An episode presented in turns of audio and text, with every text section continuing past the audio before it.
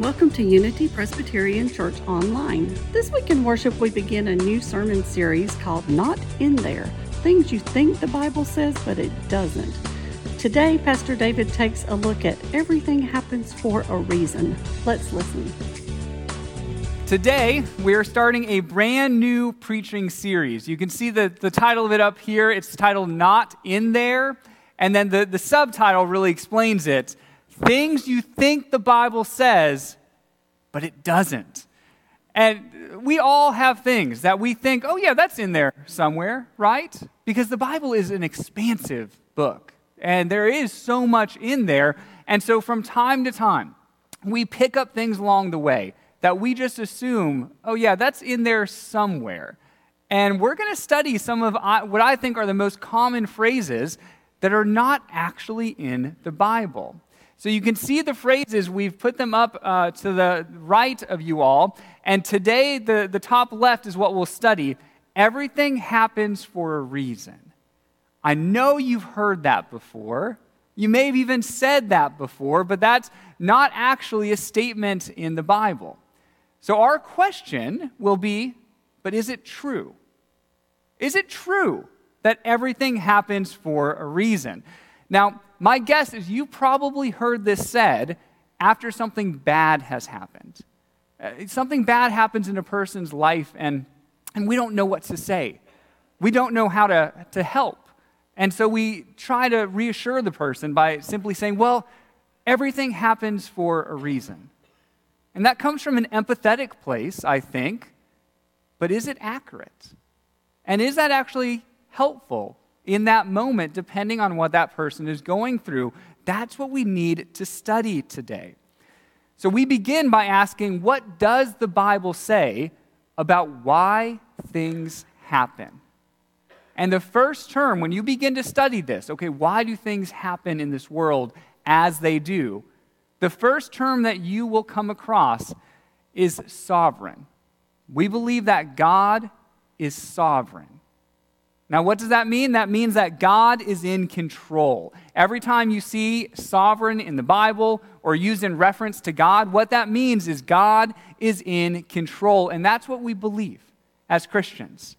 We believe that God is in control of everything, that God is all powerful, all wise, all knowledgeable. Nothing happens in this world that surprises God. God is completely in control. God is completely sovereign.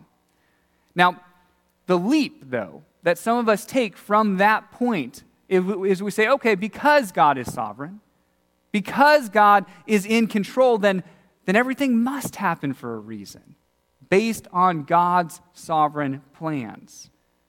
That sounds good, but I, I don't actually want us to make that leap. I want us to be able to say, yes, God is in control, but not to then say, and so everything that happens happens according to what God intends or wants. Because that gets really dangerous really fast when we say that. I mean, what, what happens when a child gets diagnosed with cancer? I mean, do we look at that family and say, but everything happens for a reason? Or that that's somehow a part of God's plans? Or what about when a hurricane destroys a town?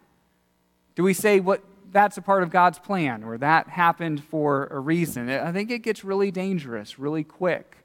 And we can lose our Christian witness or at least our credibility in those tough times. I was talking with one of my friends last week who lives in Tampa.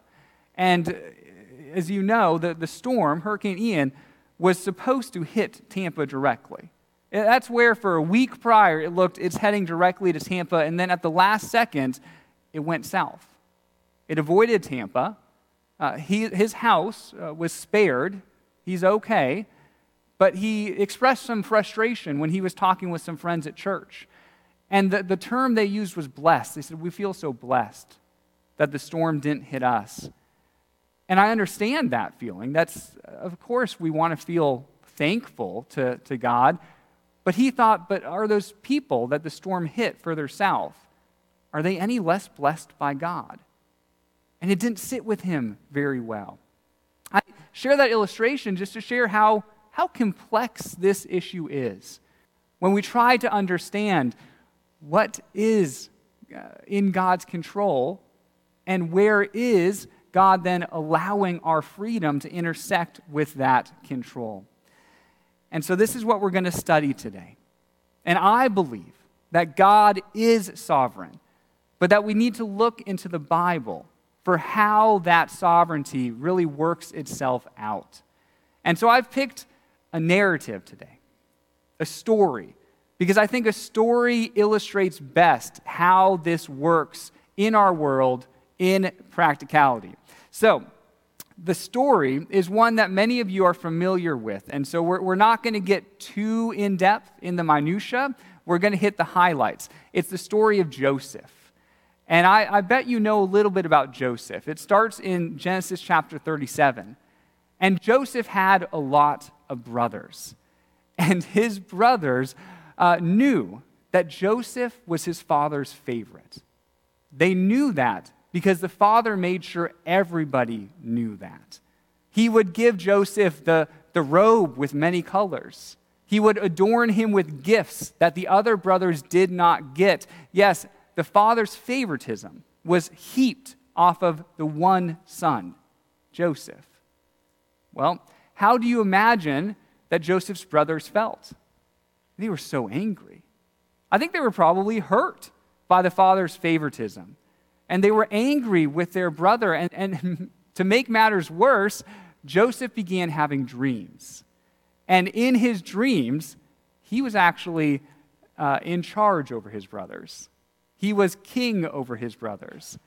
And then he would tell his brothers about his dreams, which I don't recommend. If you're in that sort of situation and you have dreams that you're an authority over your brothers, just keep it to yourself. That's it's not something to share, but he did. He shared, and their anger and, and their jealousy then just continued to grow to the point where one time all the brothers were out working in a field, and they saw Joseph approaching. And Joseph is wearing his multicolored robe, which was a symbol of his father's favoritism of him over the brothers, and they decide to take action. Here's where we pick up our story today in Genesis chapter 37, verse 19. Here comes that dreamer, they said to each other. Come now, let's kill him and throw him into one of these cisterns and say that a ferocious animal devoured him. Then we'll see what comes of his dreams. So the brothers planned murder. They planned to kill their younger brother because of their own jealousy and their own rage. Thankfully, one of the brothers interceded, Reuben. Reuben said, Listen, he's our own flesh and blood. We, we can't do this. We can't kill our brother. And so they arrived at some sort of middle ground. They said, Okay, we'll just, we'll beat him up within, within an inch of his life. That's the middle ground. And that's what they did. They beat him up and then they throw him into a cistern, basically a pit in the ground. And then opportunity arises where they see these traders coming from another country. And they think to themselves, oh, we can sell him to slavery. And so that's what they do. So they sell Joseph into slavery, and he is sold uh, into the country of Egypt. Now, if you're interested in, in how that story develops, you can read about it from Genesis chapters 37 through 50. It's an ex- expansive story in the Bible. It's a really interesting one. But I want to skip forward to the end because I think that's where we see God's sovereignty in play. Because you know, Joseph had to be wondering okay, why did this happen to me? It, does God have a plan or a purpose in this? If everything happens for a reason, then is that, you know, then what is the reason that my brothers tried to kill me and sold me off into slavery? Well, if you read his story, then over time, he actually grows through the, the years and decades up to second in command in all of Egypt, second to Pharaoh. And he has a dream a dream that a famine is going to come, and it's going to last for seven years. And because of that dream, he's able to get the people of Egypt to plan ahead and to save more food for when that famine comes. At the very end of the story, the famine hits, and it is a famine that decimates the region. There's not enough food to go around. So much so that Joseph's brothers have to leave their country because they hear, ah, there's some food in Egypt. So maybe we can get some food there. They come face to face with Joseph. This is after decades of not seeing one another. This is after they left him for dead and sold him into slavery. So if you were Joseph, imagine the rage you would feel at seeing your brothers and feeling that they are directly responsible for the, the, the track that your life took. So, what would you say to your brothers if you got the opportunity? I mean, they're standing in front of you, they are powerless because you're now the one in charge. And so, what we find in our scripture is that, is that Joseph looks them in the eye. And Joseph says to them, Everything happens for a reason. That's okay. No, wait, that's not at all what Joseph says, is it? No, Joseph doesn't say that as he looks back on his life and all that happened. Instead, Joseph makes a comment that I think is profoundly helpful in understanding God's sovereignty. Here's what Joseph said to them Don't be afraid. Am I in the place of God? So, once again, he's pointing to God's control of the world. You intended to harm me but God intended it for good, to accomplish what is now being done the saving of many lives, which is what was happening through the famine. So then don't be afraid. I will provide for you and your children. And he reassured them and spoke to them kindly. All right, there's two things I want to highlight there from just that beautiful statement. The first is that Joseph doesn't gloss over his, his brother's motivation. He says quite plainly, You intended to harm me. And that's exactly what they intended to do. So he doesn't try to scrape that under the rug or explain away their behavior. He says, No, you intended evil in my life. But then he also says, But God intended it for good. What's happening here is we have dual purposes that are playing out in the world. We've got the one purpose, which is the brother's purpose. It's the evil purpose. They intended to harm Joseph. That was their purpose. But the dual purpose is that God is also at work. And where they intended harm, God was going to use that for something good.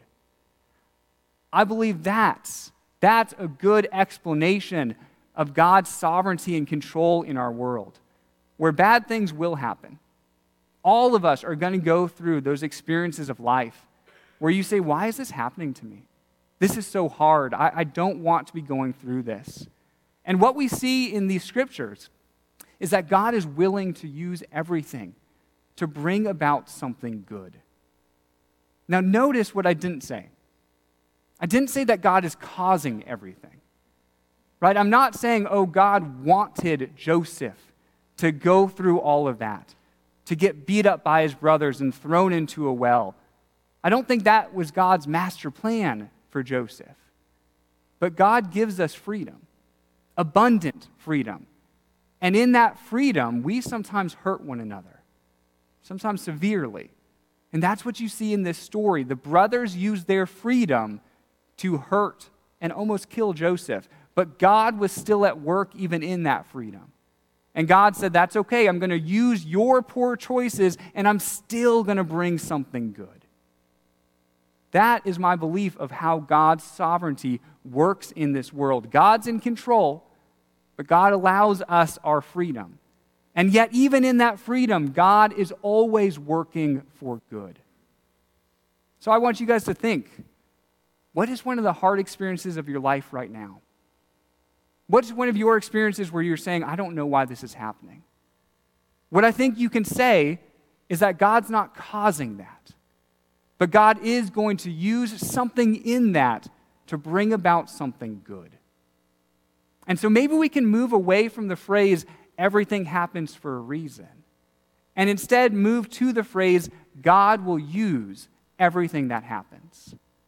I think that's more theologically correct. This idea of God's control in the world, it's not just found here in Genesis, but it's all the way through Scripture. There, you'll see it popping up from place to place. Uh, one example in the New Testament is, uh, is the book of Romans, where Paul says, We know that in all things, God works for the good of those who love him, who have been called according to his purpose. In all things, God is working for good. That's what we see in Joseph's story. God worked for good even in the most challenging moment of his life. Even when he thought, I might be killed here by my brothers who now hate me, God still took that situation and said, I'm going to work for good in this situation. So, therefore, when we go through our hard times, when we go through our periods of pain, my encouragement for you is try to find the good. Now, I don't mean that to say, look at your situation with rose colored glasses, because I don't think that's helpful either. We're not naive walking into this world. But I do think it's helpful to say, where's the good in this situation? Because as you see the good, I think you'll see God at work. It's not just Romans that says, in all things, God is working for good. We see this in the Psalms too. Psalm 33 is, is a beautiful picture when it says, The plans of the Lord stand firm forever, and the purposes of his heart through all generations. When you think of God's plans and purposes, what I don't want you to think of is this idea that, okay, everything you do is mapped out. Every decision you make, every action you take, all of that is mapped out in God's master plan. Like with my master plan, it would be okay, David, you're going to wake up at this time, and then you're going to walk the dog, and you're going to have oatmeal for breakfast. That's not what we're talking about when the psalmist speaks of God's plans. So, what do we mean? When we see in the scriptures them speaking about God's plans, well, I think what we mean is exactly what happened in Joseph's story. When he says, hey, you intended this for harm, but God used it for good, that was God's plan for Joseph's life, to use that for good. You see, God is going to use all the experiences that you go through, even the evil ones to create something good in your life. Those are God's plans. And what are the purposes of God's heart? I think that's exactly what Paul said in Romans that God is going to use all things for your good. I think that's the purpose of God's heart. Now, here's where we're going to take this full circle. If we believe that God is using all things, even the hard things, for my good, to create something good in the world, then I think if you take that to its logical conclusion, what that says is that, well, God wants to work through people to bring about that good. And particularly, I would say I think God wants to work through Christians who are seeking God's guidance in this world, who are trying to be aware of where God's Spirit is at work in us. I think God wants to use us to bring about some of that goodness within those challenging times. Let me give you a really simple illustration. I was at the Charlotte airport a couple of weeks ago. I was picking up my wife from a trip, and it was the busiest I had ever seen it. They're doing a lot of construction, and they had closed off the departures.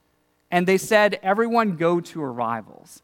And because of that, because everyone was going the same way, just the, the line of cars was backed all the way out of the airport.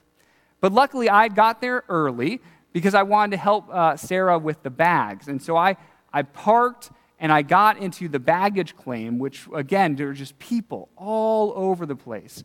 And I got the escalators behind me, and I'm watching for the bags and waiting for Sarah. And then I hear some commotion behind me. And I, I turn around, and I notice that a woman had fallen on the escalator. And she was on her back, and she was grabbing at the escalator, and it was still moving her up. And it took me a second to realize okay, what's happening? And I took one step to go help. I thought, I, I got to help in some way. But already, even in that one step, six people who were closer than I was bounded into action. It was so neat to see. Several of them got up onto the escalator and were trying to help her up even as it was moving. Others were trying to find the button to push to stop the whole escalator. And still others were looking for someone in charge to say, hey, this is happening. We need someone to help. It was really amazing to see because normally in an airport, I feel like people are kind of out for themselves. You're, you're kind of like, I've, I'm, I've got my where I need to go. I've got my bags. I'm tired of being here. I need to get home. But it was immediate how quickly people wanted to help. And I think things like that are happening all of the time in our world. Many times we're not aware of it.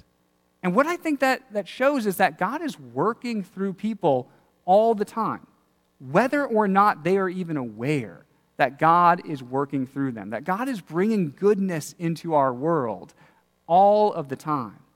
And so we would look at that situation, and the most unhelpful thing, like if she actually got injured, it would be very unfortunate to say, yeah, but everything happens for a reason. That wouldn't be a help to her in that moment. But instead, it was neat to say, but here's all these people who are seeking to help you in the moment when you need it most. So I was inspired by that. And I continued to, to wait in baggage claim and, and uh, watch for my wife to come with her bags. And, and then I noticed that they shut down the escalator. Uh, I took a picture of it because I thought that's not going to end well. They, they shut down the escalator, and the stairs were right next to it. And in this part of the airport, elevators were not anywhere close.